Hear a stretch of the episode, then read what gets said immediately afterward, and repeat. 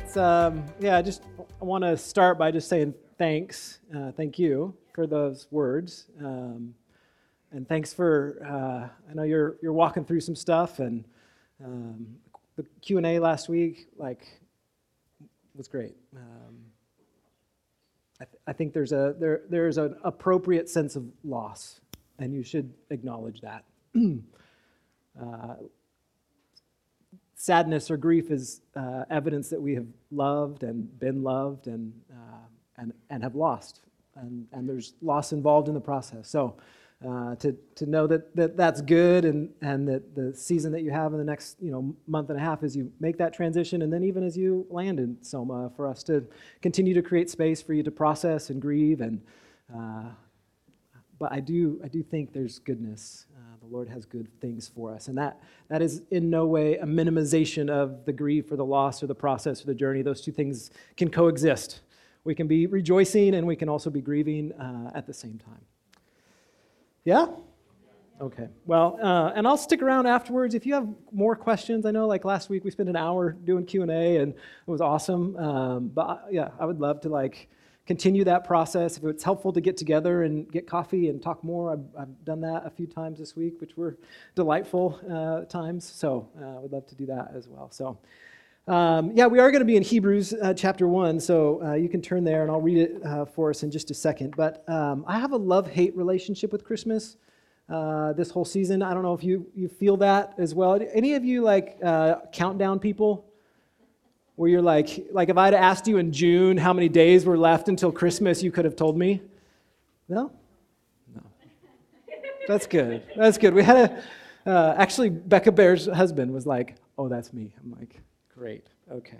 Um, I took my kids to school on Friday and we were listening to 98.1. You listen to that? Holiday tunes. Uh, such an odd mix of, of like hope and joy and goodness, and then cliche, and then a lot of like really strange stuff, actually.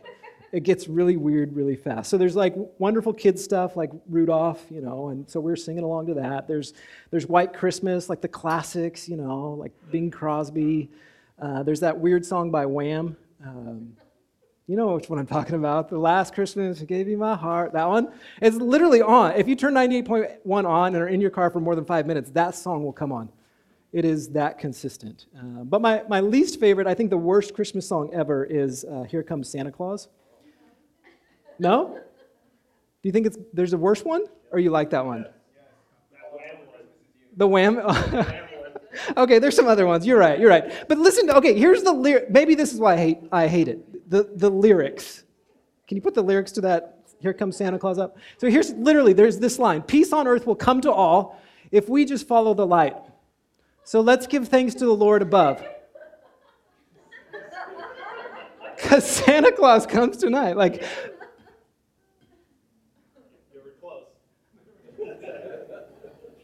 But you know, you realize like you're in the car and you're just singing along to this stuff, and then you're like, what did I just say?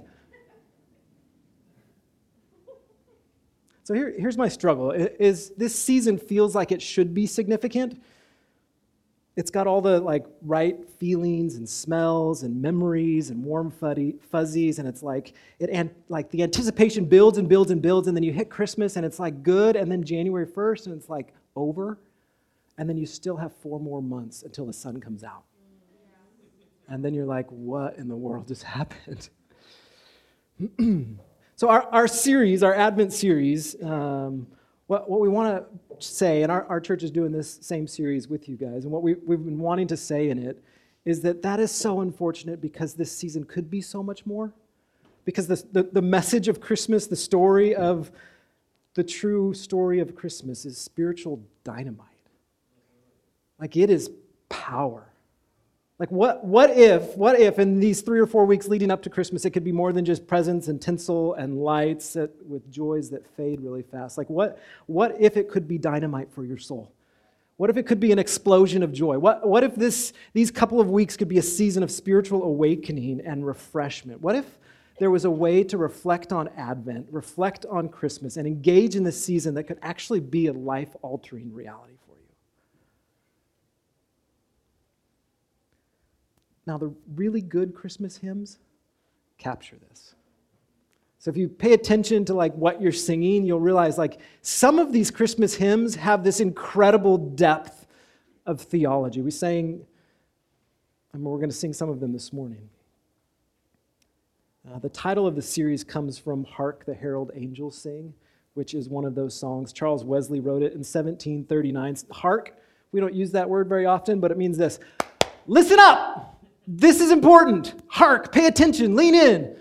Hark the herald angels saying, Listen to these lyrics Christ by highest heaven adored, Christ the everlasting Lord, veiled in flesh, the Godhead see, hail the incarnate deity, pleased as man with man to dwell, Jesus our Emmanuel. Now that's worth harking to. Like, that's worth paying attention to. Right? So in this series, what we're asking is like, hey, will you, will you lean in? Will, will you pay attention? Will you hark? Will you, will you try to see, try to feel, try to experience the reality that is embedded in this story? If you're new to the story, it's a great season to just explore the claims. Like, what, what, do, we, what do we Christians even believe? Like, you get right to the heart of it when you ask the question, well, what's Christmas all about? It's a good season for sustained attention and consideration of the claims of Jesus.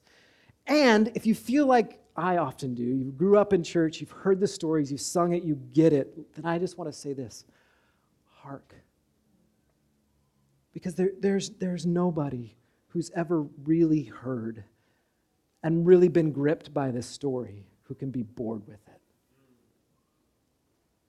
So let's not be bored. Let's, let's hark. Let's lean in. So we're going to pay attention in this series. Uh, Matt took us into a text last week to some, some of the most robust, like deepest, most profound claims across the New Testament. Claims about who Jesus is and what he did in coming in Advent. So Advent means arrival. Uh, it's the four weeks of uh, the year that lead up to Christmas. And it's just this time where we specifically look at the first arrival, the first coming of Jesus into the world. So, Hebrews chapter 1, that's where we're at. All that introducing chapter 1, verse 1. Says this Long ago, at many times and in many ways, God spoke to our fathers by the prophets. But in these last days, he has spoken to us by his Son, whom he appointed the heir of all things, through whom he also created the world. He is the radiance of the glory of God and the exact imprint of his nature. And he upholds the universe by the word of his power. After making purification for sins, he sat down at the right hand of the majesty on high, having become as much superior to angels as the name he has inherited is more excellent than theirs. And if you look over to chapter 2, verse 1, he quotes a bunch of Old Testament things comparing Jesus to angels, and then with, he summarizes and, and concludes this way, chapter 2, verse 1 Therefore, we must pay much closer attention to what we have heard, lest we drift away from it. We must pay much closer attention. We must hark to what we have heard, lest we drift away from it. Let's pray. Father, we are grateful for your word, uh, grateful that uh, we get to be a people who gather around knowing that by your Spirit, through your word, you continue to speak. That you have spoken in so many ways but that ultimately you have spoken in your Son. So we ask this morning that you would give us ears to hear, that you would open our hearts to receive what you have for us this morning. Yeah, where, where our, our hearts are dull or our ears are stopped, will you wake us up? Will you open our ears to hear? Will you give us eyes to see? That we might see who Jesus is and enjoy all that he has done. In his name we pray. Amen? All right, if you're a note taker, so uh, I usually in our my sermons have three points. Sometimes there's more than that, but usually there's three. So, and I'll always, almost always tell you at the beginning what those three points are. So if you're a note taker, here's where we're going. Jesus is the exclusive revelation of God. Jesus is the inclusive revelation of God. And Jesus is the intrusive revelation of God. Exclusive, inclusive, intrusive. They all start with I, and John loves that. He really. John's our worship leader, by the way. He's just hiding in row two, here to, here to heckle. All right, so number one, Jesus is God's exclusive self revelation. He is the final word. So the author of Hebrews begins with a contrast. There's a general way in which God has spoken, and then there's a specific way in which God has spoken. So, chapter 1, verse 1 Long ago, and at many times, and in many ways, God spoke to, the, to our fathers by the prophets. That's the general way. General way is that God spoke in and through history to his people. Now, primarily, the author of Hebrews is thinking about the biblical story. So God spoke in the beginning. God spoke and creation came into existence. So God reveals his beauty and his power and his authority in creation. He spoke to Abraham. So after Adam and Eve had messed everything up and humanity rebelled, God speaks to Abraham and he calls a family and he says, Through you, I'm going to restore my blessing to the earth. So God speaks about his intention to restore and to heal and to uh, redeem all things to Abraham. In the Exodus story, he hears the cry of his people and he intervenes. He comes, he rescues, he redeems. So God reveals his mercy, he reveals his grace, he comes to save people. At Mount Sinai, he gives his moral law. He says, this is, this is what human flourishing looks like. This is the way to live. This is how you honor me. God speaks. He explains himself. He shows his heart in what he says we ought to do. And then he spoke through the prophets. He told his people to stop their vain religiosity, to do justice, and to love mercy. He revealed his commitment to the poor and to the needy. So at each step along the way, God is speaking, God is revealing, God is saying, hey, this is what I'm like, this is who I am, here's how you can know me. And so the author of Hebrews is primarily thinking about the biblical story, but we could add myriad other ways that God has spoken and continues to speak. The Apostle Paul says that even people who don't have this story, they instinctively know something about God and his reality. That you can look at nature and, and see that God is revealing his creativity and his power. That you can think about universal moral truths that literally almost every people across the globe hold to. And you can see like God, is, God has woven his moral reality into the fabric of creation. You see his goodness in the way that he provides rain and sun, as Jesus says, on the evil and the good. You can hear him in, in you can hear echoes of him in our longing for love and our longing for beauty. Right, so the point that the author of Hebrews is making is that God has not left himself without witness. He's not unknowable. We don't have to sit around wondering what God is like. He has revealed himself. And here's the reality, even when we ignore those things, even, even when we shrug our shoulders and say like, "Well, I just don't know if there is a God," or even if we reject him altogether, there is something within the human heart that wishes that he were actually there. We, we long for it even if we even in, a, in the moments that we're rejecting it, right? We, we desperately hope that love is something more than just a biological impulse to reproduce. We hope that love is a real thing, right? We secretly hope that justice will win in the end, that evil will be eradicated, that our lives can actually matter, not only now, but for all of eternity. We, like, we have echoes of Eden in our souls a desire for God, an awareness of his existence, a knowledge that he is there. So God has spoken. That's, that's kind of the general point number one. God has spoken. But then comes the contrast in chapter, or chapter 1, verse 2. He says, He's spoken in many ways and many times, but verse 2, but in these last days, he has spoken to us by his Son. So he goes from this very broad speaking and revealing to, to, to a very narrow focus. God has, has fully concentrated his communication of himself into one place. He has given a full and final revelation in Jesus Christ. Now, hark to this. like, like, look at the claims that the author of Hebrews gives us about who Jesus is. You can put that slide up there. I put it on a slide because it just was so like uh, unbelievable, unbelievable. Like the astonishing claims. He, he is the appointed inheritor. God's end game is for his son to inherit all things. He wants to gather all things up and give them as a gift to his son. And that Son is also the world creator, right? Through whom he created the world. The means of existence of all that is comes through the Son. And he is the universe sustainer. He upholds the universe by his word of power. So not only has he made it, made all that exists, he holds together all that exists by his word. He's the substitutionary re- redeemer. He came to make purification for sins, which we'll talk about more in point two. And he is the sovereign ruler. After his resurrection, he was raised, he sat down at the right hand of the majesty. All authority in heaven on earth is given to him. So consider the astonishing nature of those claims. The maker of all things, the sovereign designer and creator of all that is, the originator of all life, the one who upholds the universe by his word, that one who we can know in part by looking at the natural world or looking at the biblical story and the ways that he's revealed us, or even looking at the cries of our own hearts. We can know him in part, but that God has entered into this world to give a full and final revelation of himself, a self disclosure. Here, here is who I am and what I am like, and he's done it in and through Jesus Christ. And so that is the radical claim of Advent. That is the exclusive claim, God's exclusive self communication, which is available nowhere else. Now, that's a hard claim, also to say that they're like, yes, you can know lots about God in lots of ways, but if you really want to know Him, if you want to see the fullness of who He is, you have to look at His Son.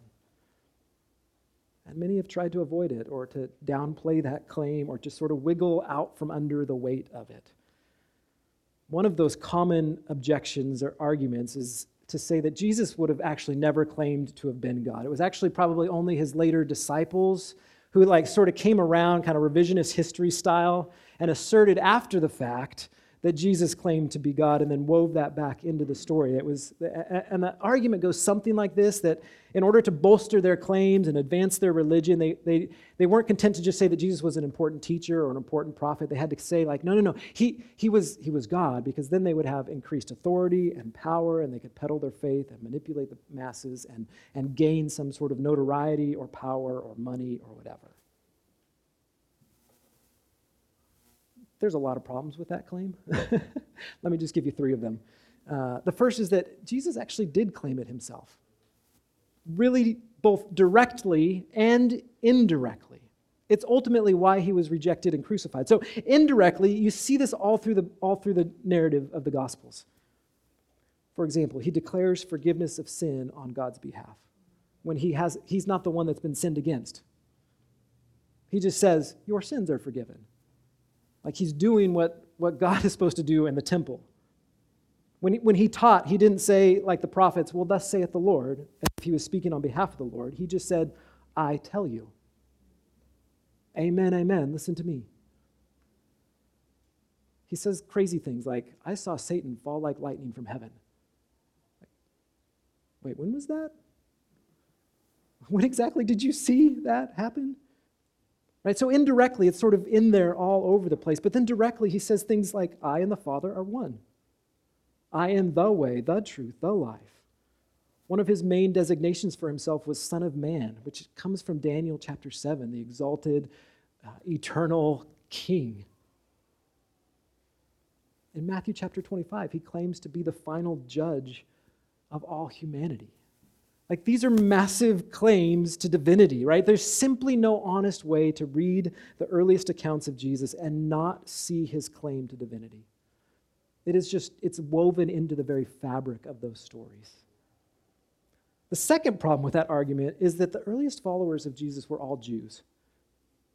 And so they had a view of God as Yahweh, who was holy and other. He was the creator. He existed outside of time. He, he spoke, he worked in time, but, but he was uh, exalted and, and holy. He was to be feared and to obeyed, and you had to be careful. Like literally every aspect of your life had to be carefully orchestrated in order to stay within his bounds. He was transcendent. So these Jews had no concept of God becoming human. That would have been a category mistake. In fact, it would have been the highest order of blasphemy for them to claim such a thing. In that sense, it was actually harder for them to believe that God could become human than it is for us. And yet they did. And the third problem is fairly obvious, which is that not only did it not give the disciples any power or authority, it actually cost them everything to hold on to this claim. Right? If they really wanted power and authority, what they should have done is just said, hey, Jesus was a great prophet and a great teacher, and we have all of his teachings, and if you want the insight, you have to come to us and we will give them to you. They could have said, yes, his death was tragic, but we've experienced a, a spiritual resurrection in our hearts of Jesus, and you can experience that too. But they didn't. Not, not one of them they all held to the claim of a divine Savior who really entered into the world and really died and really rose bodily, and every single one of them died for it. Right? So, not only did they not downplay the claim of Jesus' divinity, his exclusive claim to be the full revelation of God, they actually went the opposite direction. They went all in on that claim. They put all of their chips in on it. In fact, the language that they use, it just goes, it kind of goes off the chart. You're like, what are we even talking about here? They had to create new categories for it. Look at verse 3. He is the radiance of the glory of God and the exact imprint of his nature. He is the radiance of the glory of God and the exact imprint of his nature. So, God's glory is the full weight of his reality. It, it is who he is at the very core of who he is his, his nature, his substance, his character, his heart, his reality. It's like, it's like asking, what is God made of? That's his glory. So, in Exodus chapter 34, God says, This is what I'm made of. I'm merciful, I'm gracious, I'm slow to anger, I'm abounding in steadfast love and faithfulness. And the New Testament writers have the audacity to claim, like, yeah, yes. God is all of that. And in Jesus, we see his magnificence. We, we see the, the heart and reality of God radiating out toward us.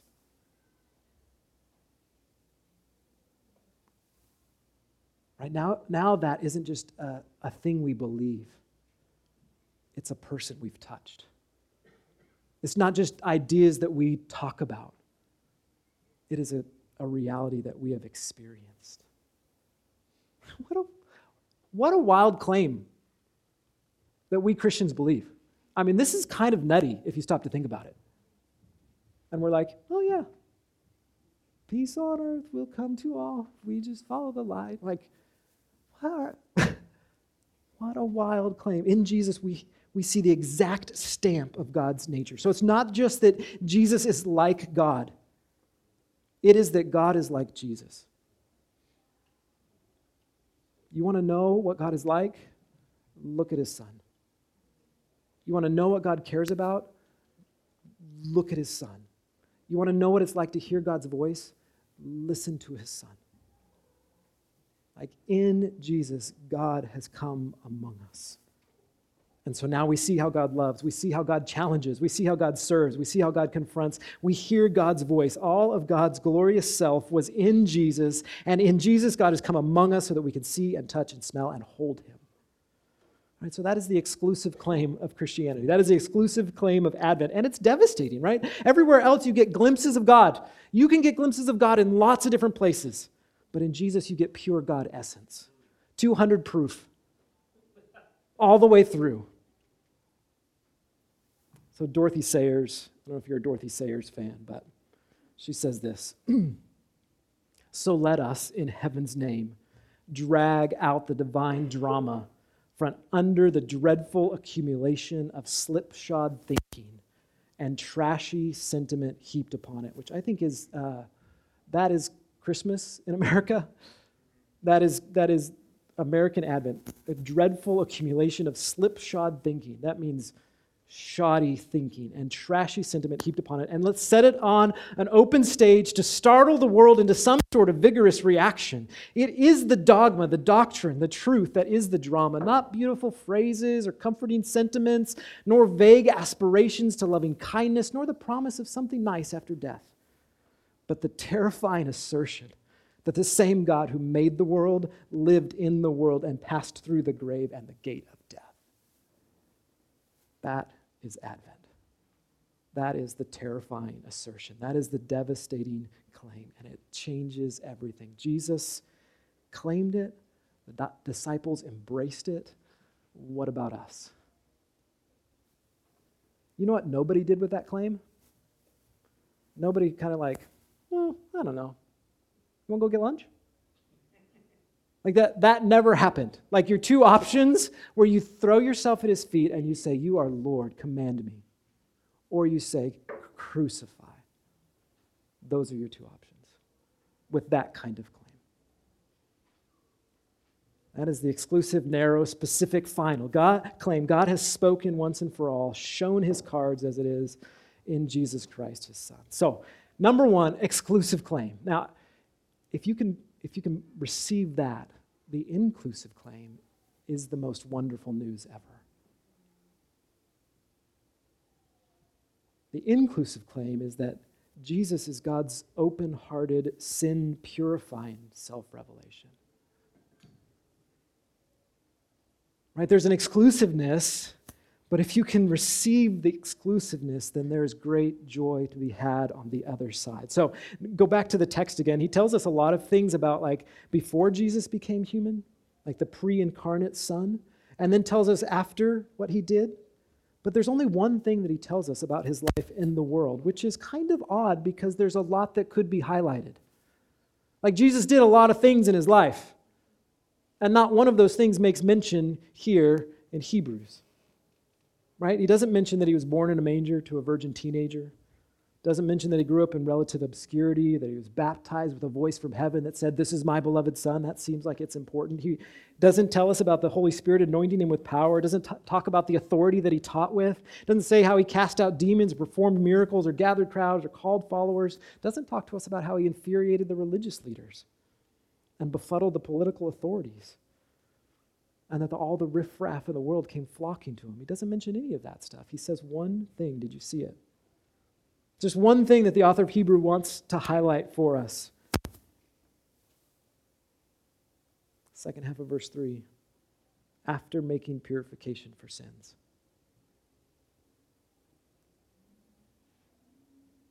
Why, why only that thing? Because that's the key thing because that's the main thing. That's the primary word. The thing that God wanted the world to know most about his deepest self is this Jesus made purification for sin. The white hot center of Jesus' self revelation, Jesus' revelation of the heart of God is the cross. That is the white heart center of it all. Now, the language that he uses here, made purification for sin, actually comes from the sacrificial system of the temple. So you're probably not super familiar with that because I'm not super familiar with that. Uh, it's not really our world that we live in, but here's basically how it worked God's presence was in the temple. God said, That's, that's where I'm going to dwell. I'm going to dwell among you inside the temple, not, at, not in the outer court, not in the inner court, but in the inner, inner court, in the Holy of Holies. And if you wanted to go in, if you wanted to draw near to me, God, God was going to make himself available in that place. But before you go in, a sacrifice had to be made, something had to die blood had to be shed as a sacrificial substitute. Something had to die for you to go in. It was making uh, visible and, and visceral, like felt, the thing that everybody knew, which was that sin stained humans cannot just march into God's presence. Sin stained humans can't just march into God's presence, they unravel they are undone. They are destroyed by God's holiness and purity. But because God wanted to be near to us, he made a way. And so an animal would die instead, a symbol of purification that, that we humans needed to, to come before God. So an animal would die and you could go in. Not all the way in, but you could get close.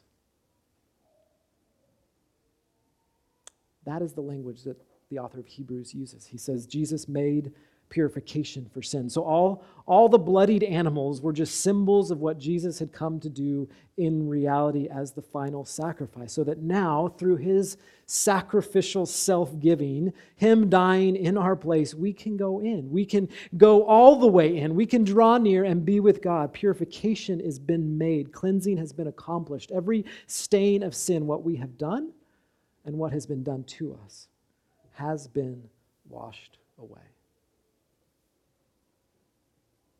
Right? So the good news, there's the exclusivity, and then there's the good news of the inclusivity, which is Jesus has come to open God's heart to us.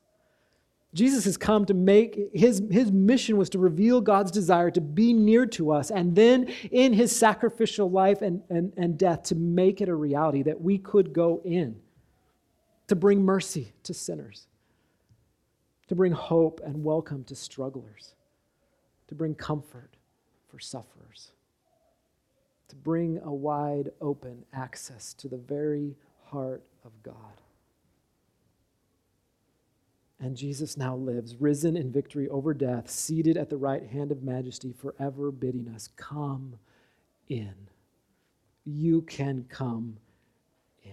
That is the inclusive claim of Christianity, is literally anybody can get in on this. In fact, the worse you are, the more qualified you are.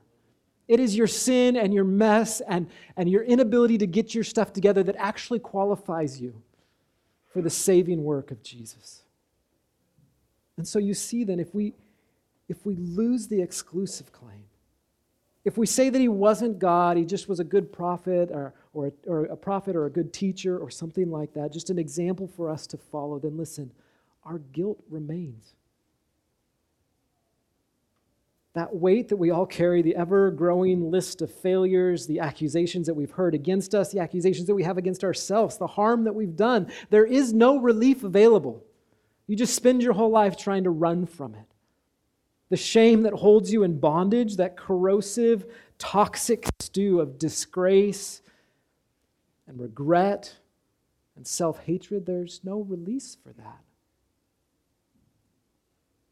And evil continues its reign. So we live in fear, our hope fails us, death and decay win until someday the world burns and all is lost forever. So if you lose the exclusive claim, you also lose the inclusive goodness.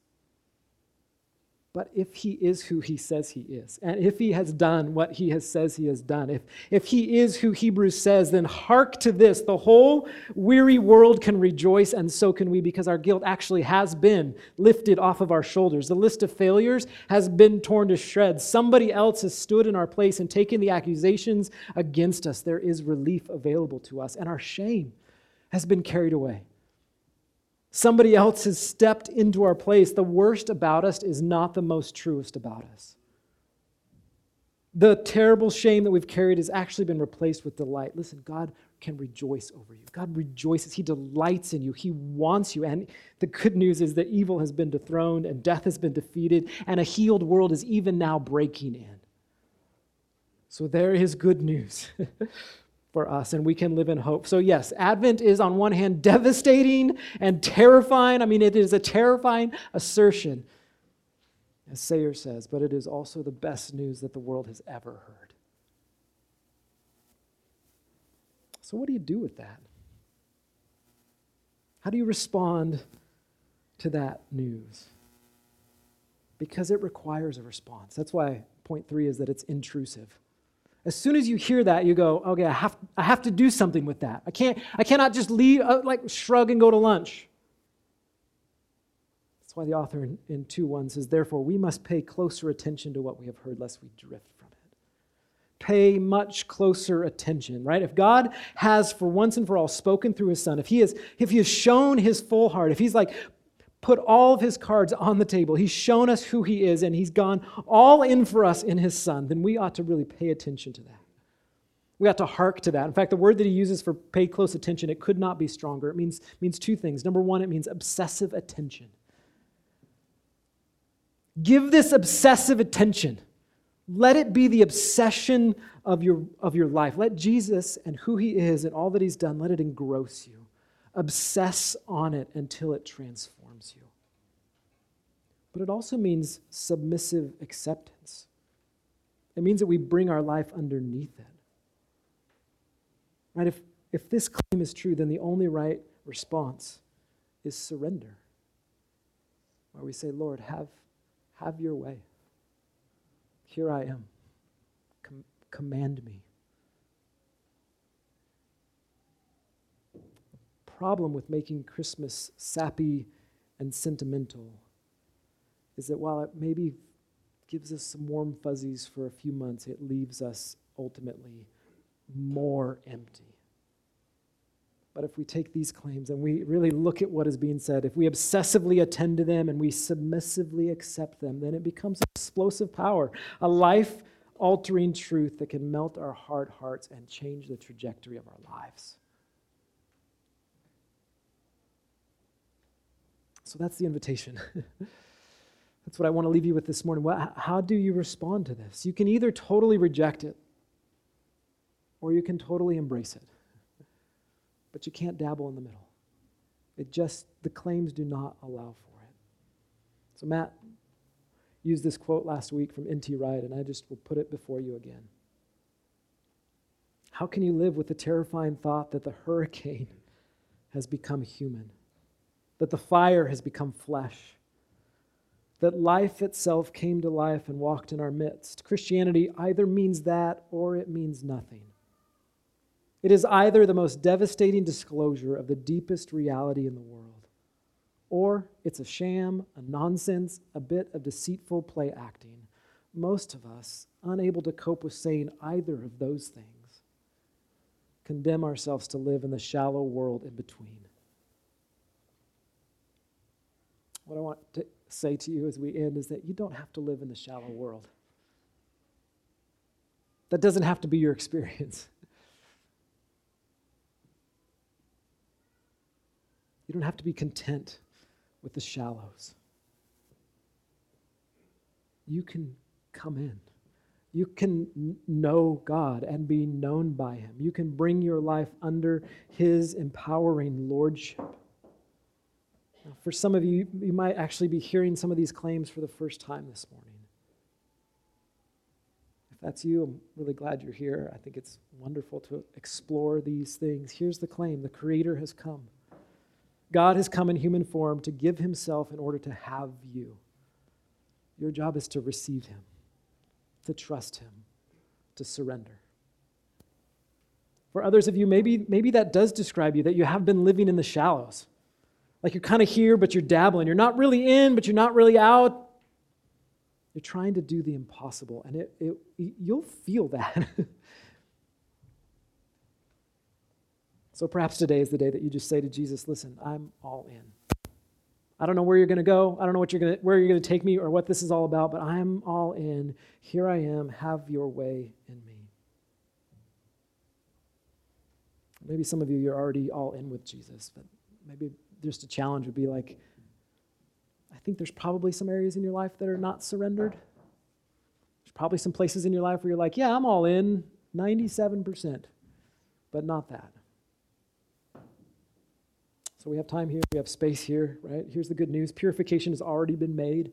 You don't need to get your life cleaned up or make New Year's resolutions. You can just come in confession and receive mercy and again surrender your life to Him. So I'm going to pray for us. Uh, communion tables will be open during this next song, and you can go and get the wafer and dip it in the juice and then hold on to it, and we'll uh, partake of communion together uh, after this first song. Let me pray. Jesus, what a remarkable word.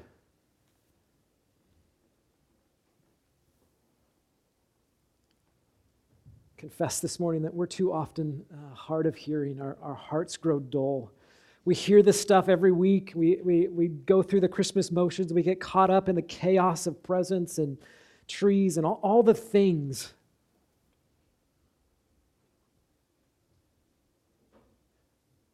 We need more than that. We need more than uh, trite sayings and pithy greetings and ridiculous holiday songs. You are, you are the risen King, and you are among us. You've made purification for sin, and, and we get to come and receive again and bring our lives under your lordship. So, Spirit of God, we give you reign. We ask that you would put your finger on places where our lives are not surrendering, where we're not trusting, where we're not putting our hope fully in you. That you would lead us into repentance and to rejoicing in the one who has made purification for sin. Meet us in this place, we pray. In Jesus' name.